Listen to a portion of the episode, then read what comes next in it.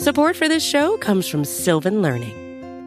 When children love learning, they can tackle any challenge life throws at them. Sylvan's Insight Assessment can help you determine if your child is ready for what's ahead. It can also identify gaps in learning and point out areas that could be of concern for your child so they can tackle what's to come. And right now, it's the best price of the year at $29. Go to sylvan29.com to learn more and get your child's assessment for only $29. That's S-Y-L-V-A-N 29.com.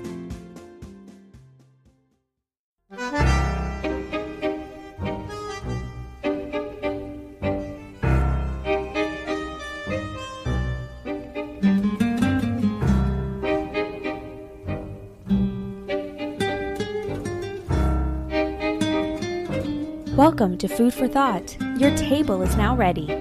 Your servers will be Nate Geary and Bruce Nolan. Our specials today are cold, hard facts and fresh, hot takes. Can I get you started with... I'm sorry, just one moment. Can I get a little energy in here?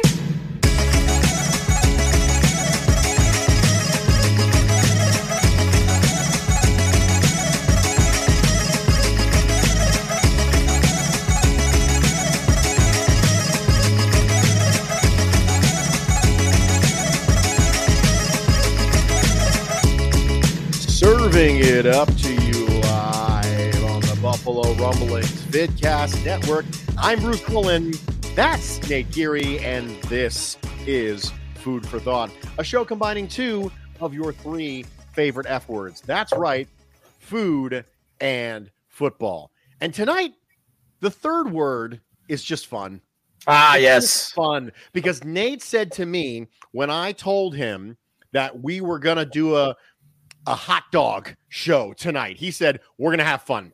We're going to have fun. And you know what? I feel like after the week we've all had, I feel like fun is exactly what we need. Mr. Geary, how are you doing this evening? Bruce, it's been a week. It has been a week. It's been like 2 years in a week. Is that fair to say? Yeah, 2.5. I feel like I've aged about 2 years in the last week. Yes. I've aged a bit today. Just a little. I think I aged a year today. Well, congratulations on your 31st birthday. As a reminder that today's show and every show is brought to you by the fine folks at the Genesee Brewing Company. Since 1878, Genesee has poured generations of brewing knowledge into each pint, can, and bottle of their beer. They make no sacrifices when it comes to their beer, brewing each with the highest quality ingredients for a consistently great drinking experience. Look for Genesee Beer, Genesee Light, Cream Ale, and their specialty line with beers like Ruby Red Kolsch and Oktoberfest. Genesee Brewery, Rochester, New York. You know, I don't have any Jenny here with me this evening, so I am literally drinking a Jameson Ginger right now. But if I had Genesee Pineapple Kolsch, I would just drink that instead. But yes. I'm on my third, I think, Jameson Ginger right now. Oh, whoa, Bruce. So, Bruce. It's a Friday night, ladies and gentlemen. Woo, Bruce. Yeah. Bruce is lit, y'all. It's going to be lit up in lit. Here. A reminder that any super chat that Nate and I get that is at or greater than $10 gets a Genesee pint glass. Just make sure you're following Genesee Brewery on Twitter and DM at Nate Geary Sports. Proof of the super chat and the Genesee follow with your address, and he will send you out a Genesee pint glass. You know, Nate, the area between mini camps and training camps is often referred to as the dog days of summer. So I thought, now that we're in the dog days, we're going to title this episode Dog Days, and we're going to talk about dogs. First off, thank you for the people who are liking this. For those of you who haven't yet, just go ahead and hit all the engagement buttons for me. Like, subscribe, rate, review. All the things. Do all the things. Press all the magic engagement buttons. Nate's cat is in the background. JR says, hey, I just saw the cat. And Vlad asks if he missed the third F. Yes, the third F was just fun. Yeah. Tonight. It was boring because we all need a little bit of fun today. It's the hot dog days of summer, as JR said. And so we're going to kick it right off by talking about interesting hot dogs. Now, I specifically left this as general and broad as possible. And the reason that is because I did not know until I started speaking in this space, creating content in this space, that the people of Western New York are passionate about their hot dogs. So the last time I was up and the last time I was in Buffalo was actually to drop off boxes for you. Mm-hmm. That was the last time I was in Buffalo because you were moving. And while we were there, we picked up some Jenny. We picked up a bunch of different things that were Buffalo or Western New York only. We also picked up a pack or two of each of the major regional Buffalo hot dogs. And I disappointed pretty much everyone I knew when I said that between all of the different Buffalo or Western New York or Syracuse hot dogs or Rochester hot dogs, sure, I didn't like any of them as much as I liked Hebrew National hot dogs. And they were all incredibly disappointed by me. And then I'll one-up it. The things I really like the best, I really like Costco's hot dogs. I'm a huge Costco guy, and I love the Costco hot dogs. So everyone was really disappointed in me. But I felt like there was an opportunity to redeem myself. So I did tonight with interesting hot dogs. Mr. Gear, you got something to say. Hebrew National beef dogs? Yes, beef. Okay, so here's the big thing with Buffalo.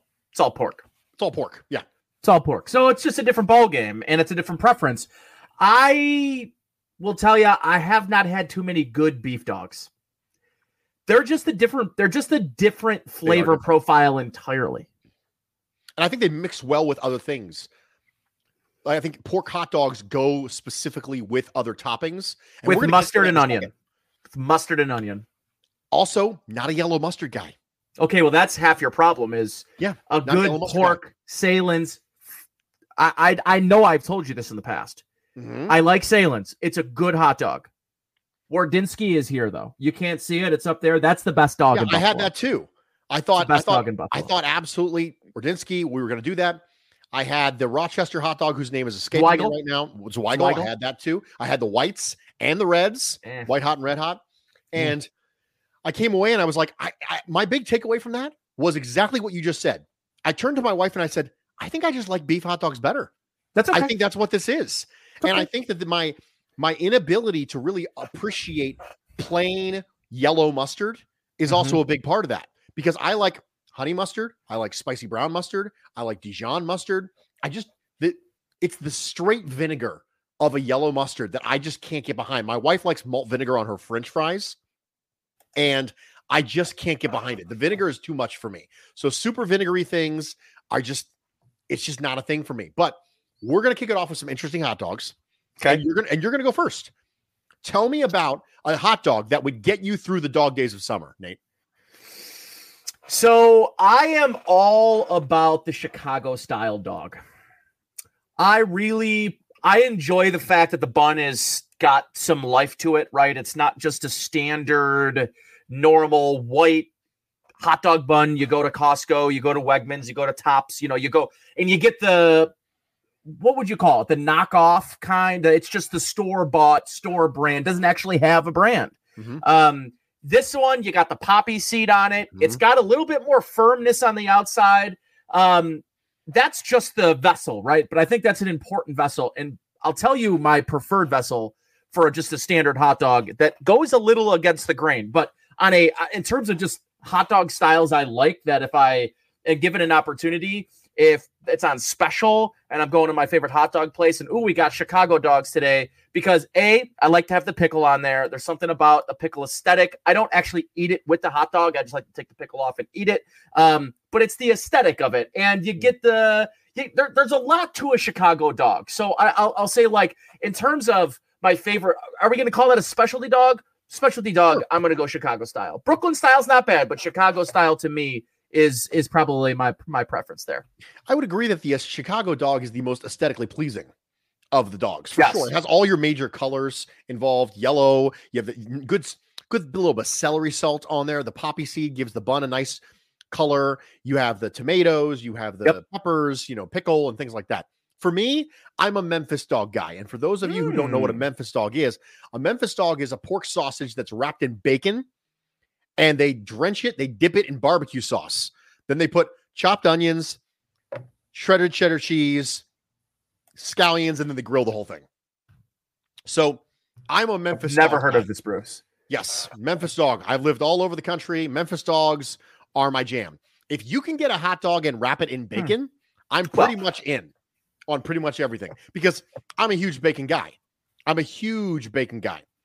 There is a part of the country that really, really, really loves their Polish boy hot dogs. And they love kielbasa. And usually you see this in northeastern Ohio. You see it in the Cleveland area. And you'll get like a kielbasa and you'll put coleslaw on it. And the last time I had coleslaw, I kind of threw up. So I'm a little bit out of coleslaw right now. But they'll put hot sauce, barbecue sauce, and French fries on it. I'm good with that too. But for me, Memphis dog, number one dog, always number one dog. Huge, huge fan. Patton in the comment section says Portillo's makes a nice dog. JR says a Chicago style would be considered to be a Polish dog. Okay. Now, Karen, I have a question for you, Karen. Karen in the comment section says grilled dog, well charred with Greek sauce. By Greek sauce, do you mean tzatziki? Slime? Is it? No, I would think slime sauce. Oh, see, I don't know what she means by Greek sauce. That's the problem. So it's because every Greek diner or Greek place that you'd go to that would have a hot dog, like I'm thinking, I'm thinking more, that's more along the lines of a Texas hot, which by the way, also bon appetit, the slime dog, chili dog. Okay. So it's chili. The Greek sauce is chili. See, and that's the interesting part about hot dogs and about toppings is people call it sauce. Right? Mm. Greek sauce, slime sauce. It's just chili. Chili's not sauce. Chili's not sauce. It's now, chili. I don't know if we've had this conversation before, but we're going to have it now. Are you a Skyline guy? Are you a Coney dog with Skyline chili? I've got to admit, I've never had Skyline chili. John Scott would be so upset with you, right? I know he would. First of all, I've never been to Cincinnati.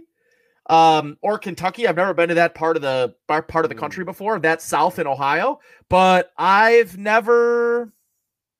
don't know. It just has never really appealed to me to be like, hey, I'm driving near here. I got to make a pit stop in Cincinnati to go get a, Skyline chili dog. I'm actually going to reference this later on. So it's not a spoiler for the FBI or anything, but I used to live in Louisville, Kentucky. Louisville, Kentucky is this weird city where it is either the southernmost northern city or the northernmost southern city, depending on who you ask. And because of that, you get this strange amalgamation of food in Louisville, Kentucky. And a lot of it is Cincinnati based because if you live in Louisville, Cincinnati is like your pro city because Louisville doesn't have any pro teams. So a lot of people who live in Louisville, they're Cincinnati Bengals fans. They're Cincinnati Reds fans. The Louisville Bats are the minor league baseball team. But if you're a major league baseball team guy, you're a Cincinnati Reds fan and things like that. And because of that, you were a hop, skip, and a jump from Skyline Chili anytime you wanted to go. And to Skyline Chili, I am not a Skyline guy. There is something about cumin and cinnamon in my chili that absolutely says no. Just is that what's interested in it? Yes, there's cumin and cinnamon in Cincinnati style chili. I don't know. It's weird. Yeah, it is. It's weird. And it looks like meat sauce. It doesn't look like chili. Correct. It looks like meat sauce. It's just meat sauce. There's no beans. I tell you? I don't think this is controversial by any means, but I have recently come across a firm determination of my favorite hot dog bun. Okay, I'm ready. I have a take on this, so I'm ready for yours. You have a take on it. Do you have a guess as to where I might be going with this? Okay. You said you wanted your buns with a little bit more substance. You said you like the poppy seed bun, so it's not going to be poppy seed bunning because you would have mentioned that earlier. Yep. I'm going to go with Texas toast. No, but we're not totally far off the beaten path here. So I am a New England style guy. So we're talking standard. Absolutely. Yes, thank you. We're talking standard lobster roll, a borderline po' boy style roll. But the best part about it is You butter each side, throw it on the flat top, each side, give it that nice, crisp, buttery, almost, I don't know what makes it so good. But I had a Hungarian dog the other day. There's this great event. It's called a cook's tour here in Buffalo. And it started in Buffalo, and all of the best chefs in Western New York come together for charity, and it's all for Anthony Bourdain. It's inspired by Anthony Bourdain, right? And having great, sophisticated foods. And one of my favorite places here in Buffalo, Chef Ross over at Brightsmith Brewing, he made a Swiss stuffed spicy Hungarian hot dog with the New England style roll on the outside. And buddy, for a hot dog, it was one of the best things there. And there was a lot of high end stuff. And like, there's something about that bun. It's got substance. There's a little bit more. The word isn't right, but meat to it. There's just more breading. It's a little sweet, dense. Right? It's a little more sweet too. It's borderline King's Hawaiian-ish.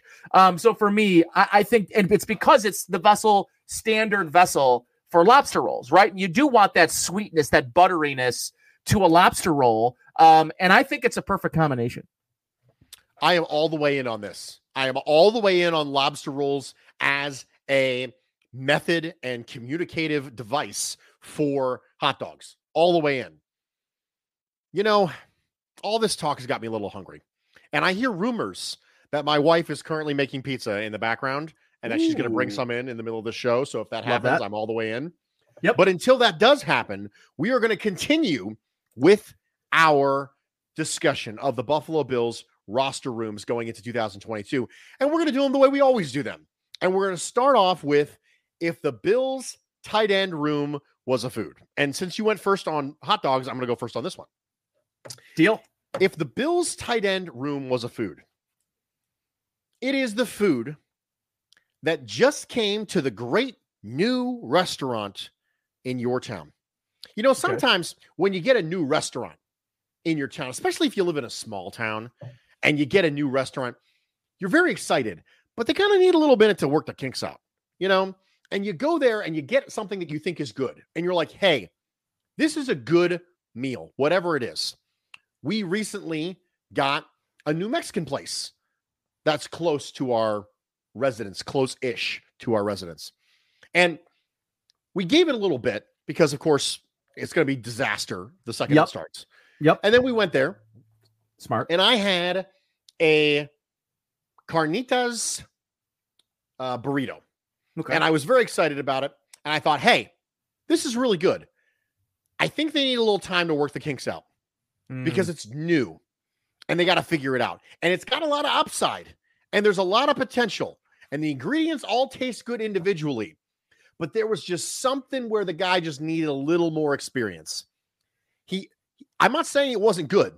And I'm not saying that it didn't even break out. Like that's a restaurant I will go back to again. It's already established itself as a good restaurant. I just need a little more for it to be great. And that's the way I feel about the Buffalo Bills tight end room. At this point, Dawson Knox's floor has risen so significantly in the last year that now we go, okay, there's no doubt that Dawson Knox is a good tight end. That's not even a question anymore. He's a good tight end. The question now is, can he be a great one? Because last year, a lot of his production was tight end, touchdown related. It was touchdown related, right? He scored a lot of touchdowns last year. So can we get more catches? Can we get more targets? Can we get more yards? Is the departure of Emmanuel Sanders, the departure of Cole Beasley, the addition of Gabriel Davis into the starting lineup, scooting up the depth chart, is that going to open up some targets for Dawson Knox? Is he going to end up being a guy who's a 700-, 800-, 900-yard tight end instead of a 500-, 600-yard tight end? Is he going to go from, I know for a fact Dawson Knox is a good tight end, to Dawson Knox is one of the best tight ends in football?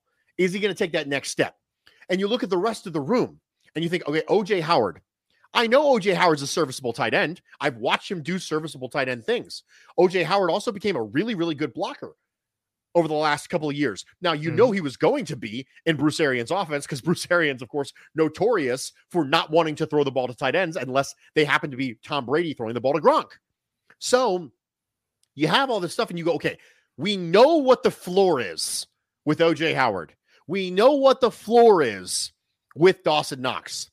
We know what the floor is with Tommy Sweeney. We know what we've seen there. We'd like to see maybe some, you know, if Jalen Widemeyer cracked something and became a third tight end, okay, that's great. But, you know, it's looking like it might be a Knox, Sweeney, O.J. Howard group. And we know what that floor looks like. And that floor is fine. There's nobody who's going to look at the Buffalo Bills tight end room and go, this is bad. Right. We're just going to go, okay, is there room for growth? Is there room for improvement? So when I look at the Buffalo Bills tight end room, I look at that burrito, that carnitas burrito, and I go, this is good. I will come back again, but it could still be better. Nate, what about you? So if this tight end room, Bruce, were a food, and I'm going to get very specific with this one, as I normally do, a lot of time, a lot of thought, beef Wellington. Oh, I love it. Let's go. Let's go. And beef Wellington, because it is both sophisticated but simple. There are only four true elements, right? Puff pastry, I guess you would call it a duxiel, I believe is how you pronounce it, which is the mushroom, shallot, mixture, pate, and a filet, right? But a full-size tenderloin typically, but sirloin will do. For me, I prefer the tenderloin, right? At its very worst, Bruce, it is a whole bunch of really high-end things, right? Like Dawson Knox, right? I believe Dawson Knox has, you're talking about floors. I'll kind of talk the other way. I'll talk about ceilings. The ceiling, to me, is the Travis Kelce's, is the George Kittle's. It is one of the top three or four tight ends in football. And to your point, that floor has risen considerably. And at his worst, he's a top 15, top 17 tight end in football. Arguably at his worst, he's a top 12 tight end in football. But the room itself, Bruce, teeters on something as simple as cook time, right? Because if O.J. Howard is cooked, and let me tell you, he might be cooked, Bruce. He, from what we've heard coming out of, minicamp and out of OTAs, he still does not quite have that burst yet. Now, there's a lot of reasons for that, Bruce, right? New offense, new routes, new responsibilities, new playbook. There's a lot going up through here. And when there's a lot happening in here, it tends to be a slower reaction in real time. So I will allow for O.J. Howard to get into pads, learn the offense for the next couple of weeks, get to training camp, and potentially look slightly more explosive. He has not had that explosion, Bruce, since before the Achilles injury. And that is not an injury that everybody comes back from the same. There is not a linear recovery with torn Achilles tendons. So, like beef Wellington, this tight end room could be one of the richest, one of the more layered dishes you can get at a high-end dining restaurant. But if it's undercooked, if that steak is not cooked through, or if you are cooking it in a vessel that is too hot and that puff pastry cooks too quickly and crusts on the top but does not penetrate the middle, or you don't cook it properly. Let's say, I think a lot of people, the smart thing to do is to sous vide it first and make sure that you have a good level cook through that tenderloin, finish it with the puff pastry, make sure it's nice and dry. Then wrap it with that puff pastry, wrap it with your pate and your duxelle, and make sure that the middle is cooked perfectly, a perfect medium rare. Nobody wants a rare cut of meat, even if you like rare meat. You do not want rare beef Wellington. It just does not fit well. You don't want the cold interior. You want that lukewarm. You want that pink but not bloody interior. Just like for the Bills, if O.J. Howard can't be a legitimate number two upgrade, you mentioned Tommy Sweeney. I'm gonna mention Reggie Gilliam in here, Bruce, because I think Gilliam sort of represents the pate and versatility, right? Pate is not necessarily something you're gonna put with other foods. You can eat it by itself, right? It's not the best. It's chopped up liver, right? It's pate is blended up, smoothed out liver. Now you see a lot of people eat it like with charcuterie, with a cracker and some cheese, right? So it by itself, it can stand alone. Much like Reggie Gilliam can play both fullback and tight end. And I think you save a roster spot, Bruce, by having Gilliam in the lineup, and you'll sign either you have him at the fullback or you're going to, I think they're dressing two tight ends and one fullback. That's what I think. That's what I think the 53 is going to consist of. Just like the simplicity of the recipe of a beef Wellington, there are not a lot of pieces to this recipe. The cook on it could not be more important, just like the development of O.J. Howard. If he cannot return to the guy that we saw his rookie season, you did not upgrade from Tommy Sweeney if that's the case. Wow. That was really good. Thank you. That was really, really good. Thank you. Moving along. Thank you. Defensive line. I think we're going to have more positive things to say about the defensive line. The current Bills defensive line group makes me feel like it's a food simile. Yes, it is. And before we go to it, Mr. Diggs in the comment section says, Khalil Shakir is the side dish, but a good complimentary dish to the tight end room food. Yeah, I don't think anyone's expecting Khalil Shakir as a wide receiver to be a main course this year. I think people are excited about what he could potentially be, given the fact that Jamison Crowder's on a one-year deal. Mm-hmm. Isaiah McKenzie's on a two-year deal, but he may just be a designated gadget guy. You never know what this new offense and Ken Dorsey is going to be like for him. So that is, you know, that's pretty good. I kind of like that one. Carl says, my fear is that we don't pay Dawson is the amount of time it takes to develop a tight end historically. Even Dawson, to an extent, has taken a while to develop. Yeah, Dawson has. But also remember, tight ends are always a slow developing position. Yes, they are. In addition to that, you have Dawson Knox, who is a converted quarterback and ran like six routes at Ole Miss. That's right. And I mean, Bruce, he was hardly, listen though, you've got to understand. I'm not saying you don't understand this, but he was in an offense that featured DK Metcalf, AJ Brown, and there was another piece to that offense too. Was Laquan Treadwell in that offense? No. This would have been after Treadwell. There was another piece in that offense. Maybe it was at running back or something. But Jordan, hold on. Was it Kadarius Lodge? Was that who it was? Yes. All right, we're gonna find it. We're gonna do it. We're gonna make it happen. It's gonna be a thing. DeMarcus Lodge, yes. DeMarcus Lodge. Yes. Look so you have three NFL receivers, and a tight end who is recently converted. Here's another interesting aspect to this whole thing, and I think this is such an interesting conversation about the future of the Bills, right? Because, Bruce, I think Brandon Bean has an interesting is, I think, a funny word to use here, but a complicated decision to make at pass catcher for the Buffalo Bills heading into the future, right? What I mean by that, Gabriel Davis got 2 years left on that rookie contract. Is he going to see enough volume to truly get that elite level number 2 wide receiver contract? Borderline, the question might be better for Gabriel Davis, Bruce. Is he going to get Christian Kirk money? Is he going to be the number 2 receiver that a desperate team pays as a number 1, right? Is Atlanta going to come out and pay him to be their number 1 receiver? They saw enough from him as a number 2 to believe he could be on his own a number 1 receiver, Bruce. And the question you have to start asking yourself this year is, if you lock Dawson Knox up this offseason, which doesn't look like it's happening, it seems like maybe next offseason, if it happens at all, I believe, Bruce, that there's a very good chance Dawson Knox gets franchise tagged next year because it's probably the cheaper route to go. And the question becomes, is he so good the next 2 seasons that after he gets franchised, that he's one of the top paid tight ends in football? And I think there's an argument to be made that, yes, he might be. And the question will be, Bruce, the reason I'm bringing this up is you made a great point about the development and the time of development it takes for tight ends in the league to truly develop. We still have not seen that development play out yet for Noah Fant, right? That's a guy you and me chat about all the time because you're always trying to trade for him in our dynasty league.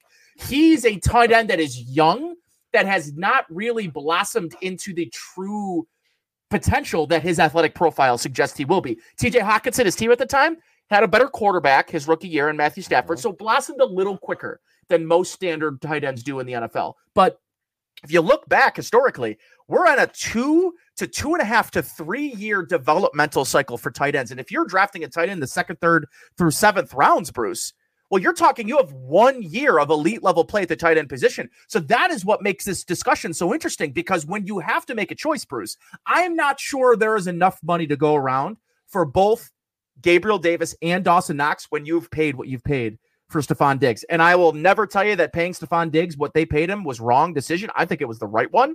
And I like that they did it early before there was any disgruntled feelings, any hurt feelings. The same situation we're seeing from Jordan Poyer, to me, would have been a disaster if that played out with Stephon Diggs. It just wouldn't have been good for this team and this organization on the upward trend this offense is playing. I just think that we're entering such a unique stage that I might lean towards re-signing and prioritizing Dawson Knox because of that developmental cycle, and because of the fact, Bruce, that it seems like you're going to draft wide receivers in the second and third round that are going to be guys that can walk in, like Gabriel Davis, who's drafted in the fourth round. Guy can walk in and be an early developed receiver that can play meaningful snaps for you. So, I'm of the mind that this conversation, I know it evolved from, you know, talking about comparing things at the tight end room, but I think this is a really, truly interesting conversation because not many teams pay the tight end position. Now, let me ask you, does the fact that the tight end position have a markedly different contract scale than wide receivers impact that significantly for you? Because the franchise tag for a tight end this offseason was $10.9 million. I think it goes up to 12. And so this, you know, if you look at the wide receiver market, number twos are getting 16, 17, 18, $19 million a year. Number ones are clearing 20 easy at this point. So does the fact that you can get a top five paid tight end for $11 million versus a top 24 wide receiver for 17, does that alter your thinking? Does that support your thinking? How does that impact you? So I think it's more so wide receiver 24, still really good. You might really still be in the top. If we wanted to tier it, How many receivers are in tier one in your estimation without looking? 12, 15? Is that too much? Is that too much? Is it maybe less of, am I overcomplicating this? Or am I to say that maybe tier one has 7 to 9 players in it? Tier two probably has 20 players in it, right? That are borderline wide receiver ones that are really good players. Think about how the tight end position is tiered. There might be two to three in tier one, three to four in tier two, Waller. Right? Tier 3 to 4 to 5 in tier two. Yeah. And then there is a gigantic drop off, Bruce. Correct. So now there aren't as many tight ends playing on the field at the same time as receivers. Almost every offense nowadays is playing three receivers, right? The versatility of receivers now, that some of them can block. You can have 11 personnel, 10 personnel, and not necessarily miss a beat on the ground. The thing that I believe about the tight end position is the rarity of finding elite ones that are young and are downfield threats. There are so few downfield threats at the tight end position, Bruce. The Bills have, I believe, the single best downfield threat at the tight end position in the league. I'm not saying he's better than Travis Kelce as an overall player. He's not better than George Kittle as an overall player, but he is better than both of those guys as a true downfield, deep, vertical threat. I don't think it's particularly close, Bruce. Wow. He can run past corners. I mean, Darren Waller's a thing. Yes, he is. But I would not, if you're asking me who is Noah Fant ran a 4.5. If you are right, but what evidence do you have on film to suggest that he can be a guy that runs past corners and can be a guy that runs a 9 route like a receiver? Well, I mean, Noah Fant's first year, I think he averaged a pretty hefty yards per reception. Mm-hmm. I'll look it up right now. But I think this has been my argument about the people who are, oh my God, the Bills don't have another outside receiver. They don't have a true number 3X, right? Like if Gabriel Davis goes down, they have no outside wide receiver to replace him, unless you're talking about Jay Kummerow, who, right? I mean, what is Jay Kummerow short of a really good special teams player, right? And then you look at, well, could Khalil Shakir, right? We're talking about him. Really. Could he move out to the outside? We had a whole podcast we talked about that, Bruce, right? What I believe their true plan B for the outside would be is Dawson Knox. That's why they have not gone out and gone to get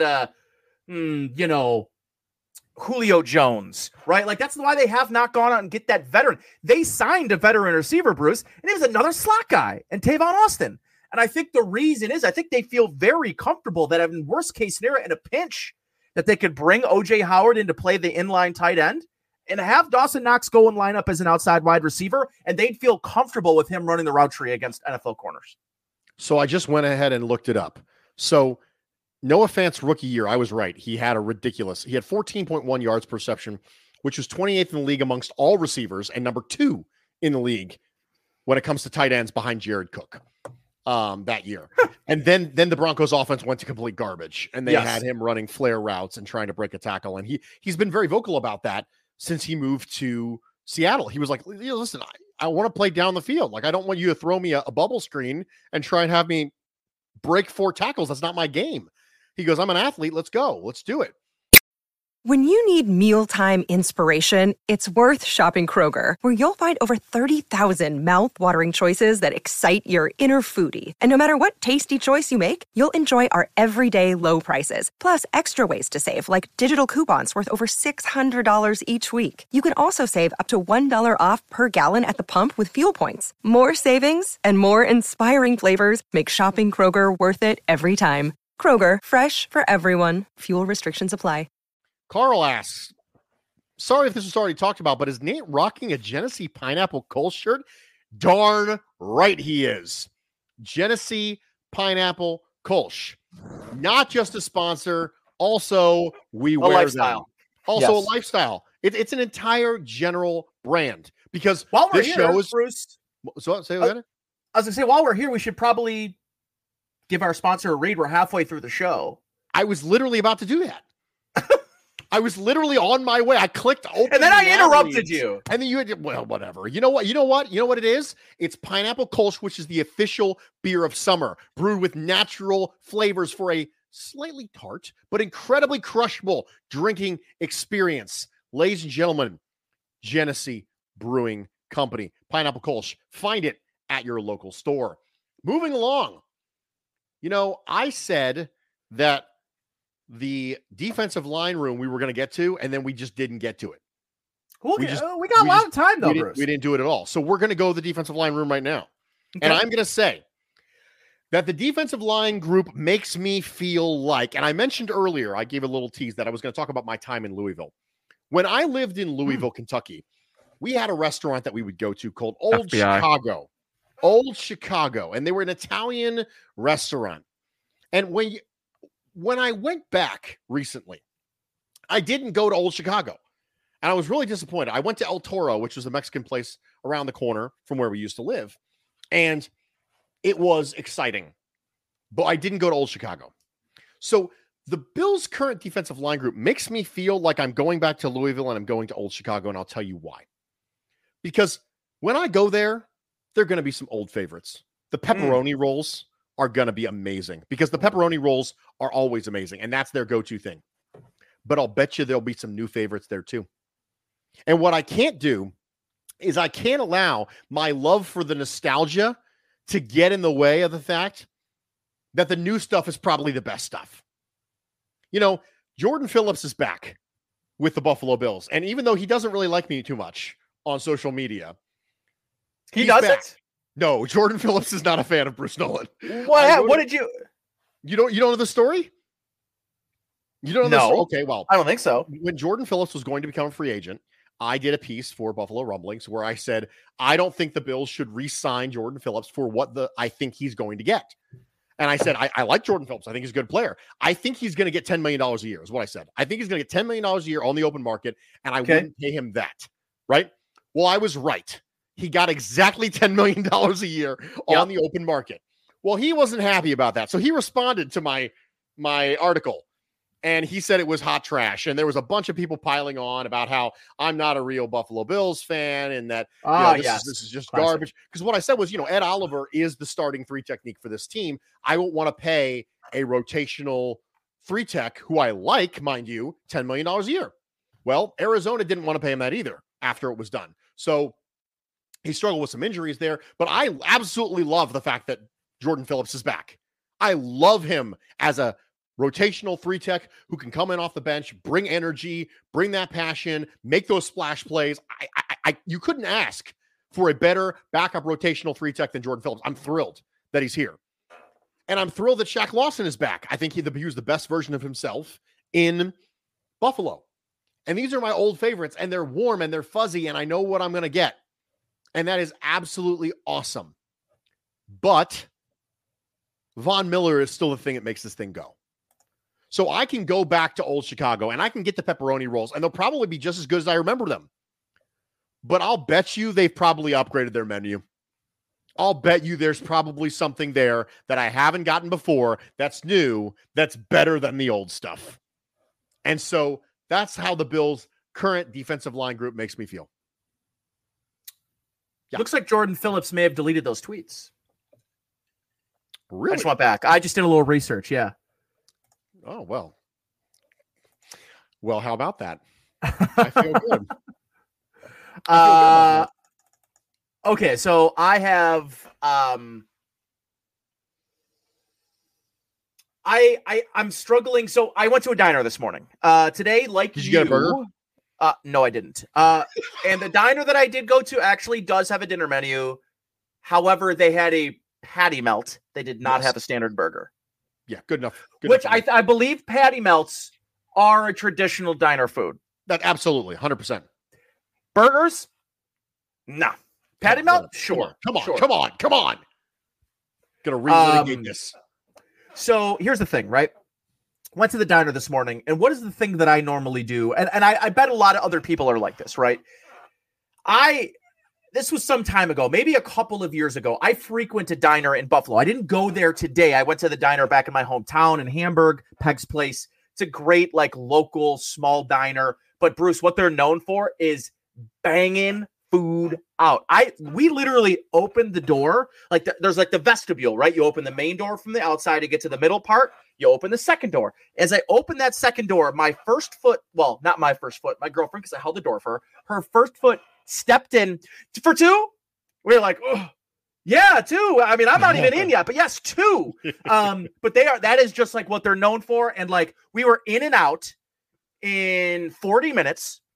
And I paid $26. I almost paid $1 a minute, like just to be there. Like that is just, with tip included, Bruce. So it's just, that's what I love about diner food. But there's this diner in Buffalo in the city that I believe is the elite of the elite diners. There's a diner in Pittsburgh, and the name of it's escaping me, but I went to it recently when I was in Pittsburgh in May.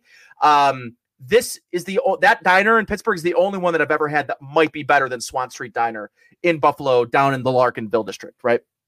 And it was maybe 2 years ago, I decided then and there that I was done being shackled, being bound to the principles and the notion that I can only have a savory or a sweet, right? Because that is the decision that every man must decide at the diner, right? Like, is today my sweet day? Am I going to get the pancakes? Maybe I'll supplement a little savory and I'll get a couple pieces of bacon, or maybe I'll get hash browns on the side, right? I decided long ago, Bruce, that I will not subscribe to that thought process. I will not subscribe. I will not be held back from ordering two breakfasts at once. And since then, I have ordered two breakfasts every time I go. I don't want the one pancake. Give me the stack of pancakes with the breakfast. So the reason I love Peg's Place, their number 5 combo is just that, Bruce. It is eggs. It is hash browns. It is a choice of ham, sausage, or bacon, and 3 pancakes for $10. It is the American dream, Bruce, right?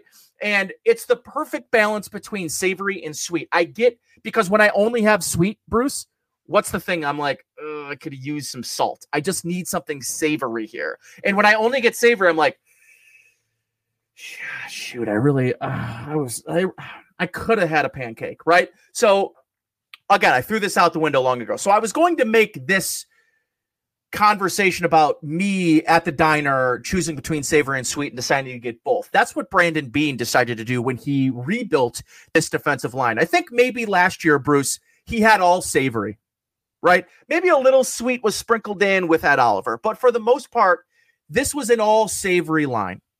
And what he decided, Bruce, is that he wanted both for himself. He was sick and tired of being told by talking heads, by the NFL networks, by the talking heads on ESPN and NFL Live that the best do it one way. And he said, I want to be able to do both. I want to go small when we're facing the Kansas City Chiefs, when we're facing pass-heavy teams. I want to roll out Von Miller. I want to roll out Boogie Basham, Ed Oliver, and I might even knock down Greg Rousseau to the 3 technique. Oh, we're playing the Cleveland Browns this year, and we're going to have a run-heavy team, potentially Jacoby Brissett in I formation, turn around and hand the ball off 35 times a game. Well, then I'm going to go big. I'm going to go A.J. Epinesa and Greg Rousseau in the ends, and I'm going to go Tim Settle and Jordan Phillips in the middle. I have choices, Bruce. I am no longer bound and shackled by the thought that I need to choose one way to win defensively on that defensive line. I'm sick and tired of when we have to face a ground and pound run first team like the Indianapolis Colts and feel like I don't have an answer, Bruce. I need to be able to one week decide I'm going to sit Shaq Lawson because we're going to go balls to the wall to get after the passer. We've got an athletic quarterback in Patrick Mahomes this week. We need to make sure we stay committed to our lanes, but I also want to let Von Miller run free or be able to switch and go back and forth. So I also think of this, like the versatility of this defensive line, Bruce, is like eggs for breakfast, right? Because with eggs, you can go poached. You can go scrambled, sunny side up. This morning with my number 5 combo, I got, what did I get? I got over easy because it's been a while since I've had over easy and I wasn't in the mood for yolkiness, right? I wanted a little bit of that, the cooked yolk with a little bit of runniness in the middle. So for me, this conversation goes to versatility, but more so, Bruce, Brandon Beane deciding I'm a man who wants both. I want savory and I want sweet, and I don't care how much I've got to pay for it. I'm a man. I'm 40, and I want savory and I want sweet. I like it. Thank you. It's a W. Oh, Vlad, this is so important. Vlad, thank you for bringing this up. Thank you. Vlad says hash browns are good when cooked right. Now, my question for you, Bruce, are you shredded potato or diced potatoes? I am a shredded potato guy. I think you get more surface area, and I think you get better texture. I think if you can give me diced potatoes that are crispy, I'm in. But oftentimes, diced potatoes end up being a little too soft for my taste, and I need the surface area to provide me the crunchy texture. Okay. So however I can get some texture differential is how I'm in. Okay, so I really do like to shred it a lot because I don't believe it needs a lot. I think if you go cast iron, butter, you get that crisp on the outside and you get the smooth, the softer texture on the inside. I believe the conflicting textures is really probably one of its greatest assets, right? But I do really like the diced potato because you can get that crisp on the outside, but you tend to get like this soft, especially if you soak the potatoes first and then you cook them, you tend to get this like layer of like mashed potato on the outside and then the harder, firmer potato on the inside. And then when you throw that in a skillet or on a flat iron with a little butter or oil, that tends to be the part that like crisps and caramelizes and then bon appetit. Here's the thing, Bruce. The reason that I like the shredded is because with nothing else, it's fantastic and it's good. And I believe you really live on salt, pepper, and texture with the shredded, right? With a traditional home fry, you are doing it wrong if you don't cook it with onions. I believe that, and to JR's point, cooked with onions, I believe that's what takes it to the elite level of home fries. But if you're serving me home fries that are just, you know, some spices and potatoes, I think you've missed the boat. I don't need peppers, Bruce, but I do need onions.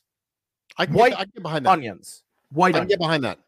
And I've said before on this podcast and plenty of other podcasts, as long as you cook the onions, I'm down. Yes. I'm down with onions. I'm cooked with. It's the rawness. Cannot be raw. I can't get. Cannot be raw. I caramelized white onions, or if you just cook the onions down. And I almost. Preferably, like I like them torched a little bit. Like if you could get it over like an open flame and get like the ends a little charred and have the middle a little firm, but not raw. Like I agree. There's a time and place for raw onions. Home fries is not one of them. I'm absolutely down. Okay. Winners and losers this week in the NFL. I'm going to start with winners. We're going to start with winners. Okay. I'm going to go Cameron Brate. Cameron Brate is the winner this week. He's finally at a spot now where Cameron Brate was everybody's little darling before Rob Gronkowski decided he was going to sign with the Tampa Bay Buccaneers. And I mentioned before that Bruce Arians, historically not known as being a tight end receiving guy. That's just not part of his thing. Well, now Bruce Arians is gone and Rob Gronkowski is gone. which means any opportunity, O.J. Howard moved on to the Buffalo Bills. Any opportunity that he wanted is right in front of him. As long as he can beat Cade Otten out, Cameron Brate has an opportunity to be a starting tight end for a team that has Tom Brady as a quarterback. I cannot possibly tell you the opportunity that is in front of him right now. So for me, biggest winner this week, Tampa Bay Buccaneers tight end Cameron Brate, because we all just assumed. I think the reason why Cade Otten went so late in our dynasty draft is because we all just assumed Rob Gronkowski was coming back. Oh, he'll give it one more year because Brady's giving it one more year, right? Well, not necessarily the case. So that right there is my biggest winner of the week. Nate, biggest winner of the week. I'm going to stay close to home. I am going to go. My biggest winner this week is Tavon Austin, and he had a great end to his minicamp, his OTAs. A lot of chatter. I saw our first way too early 53-man roster prediction. Sal Mariana of the Democrat and Chronicle in Rochester has the Bills keeping 7 receivers and has Tavon Austin as one of those 7 receivers. And I think I'm more excited to see him in pads. There are 2 guys I'm really looking forward to seeing in pads come training camp, Bruce. Isaiah Hodgins, because he has not shown out when pads have gone on. He has been the mini camp OTA offseason warrior, workout warrior. The guy you're like, oh man, he looks good in shorts. Then he gets pads on and he's almost immediately hurt and he goes to the IR, right? So that's a guy I need to see this year. And I'm excited to see him in pads because it's a make or break year for Isaiah Hodgins.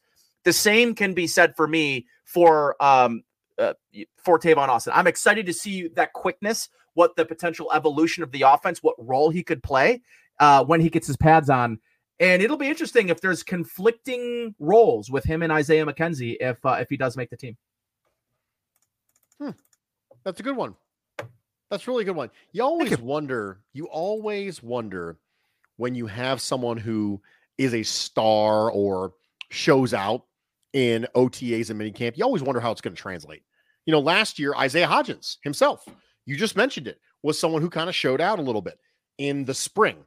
But it's not about the spring, it's about the summer, right? Nobody wins a job in the spring. They win it in the summer. So you're always interested to see how the narratives change when we get, you know, further into the summer. Okay, biggest loser. Nate, you want to go first? Sure. This is easy. Daniel Snyder. He's been the biggest loser for decades, it feels like.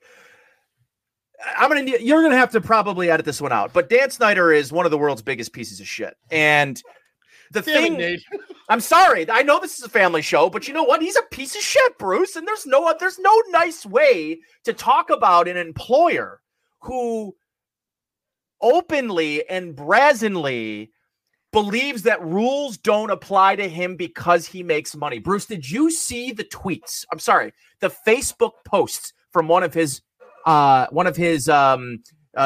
office people. Did you see it? I did not.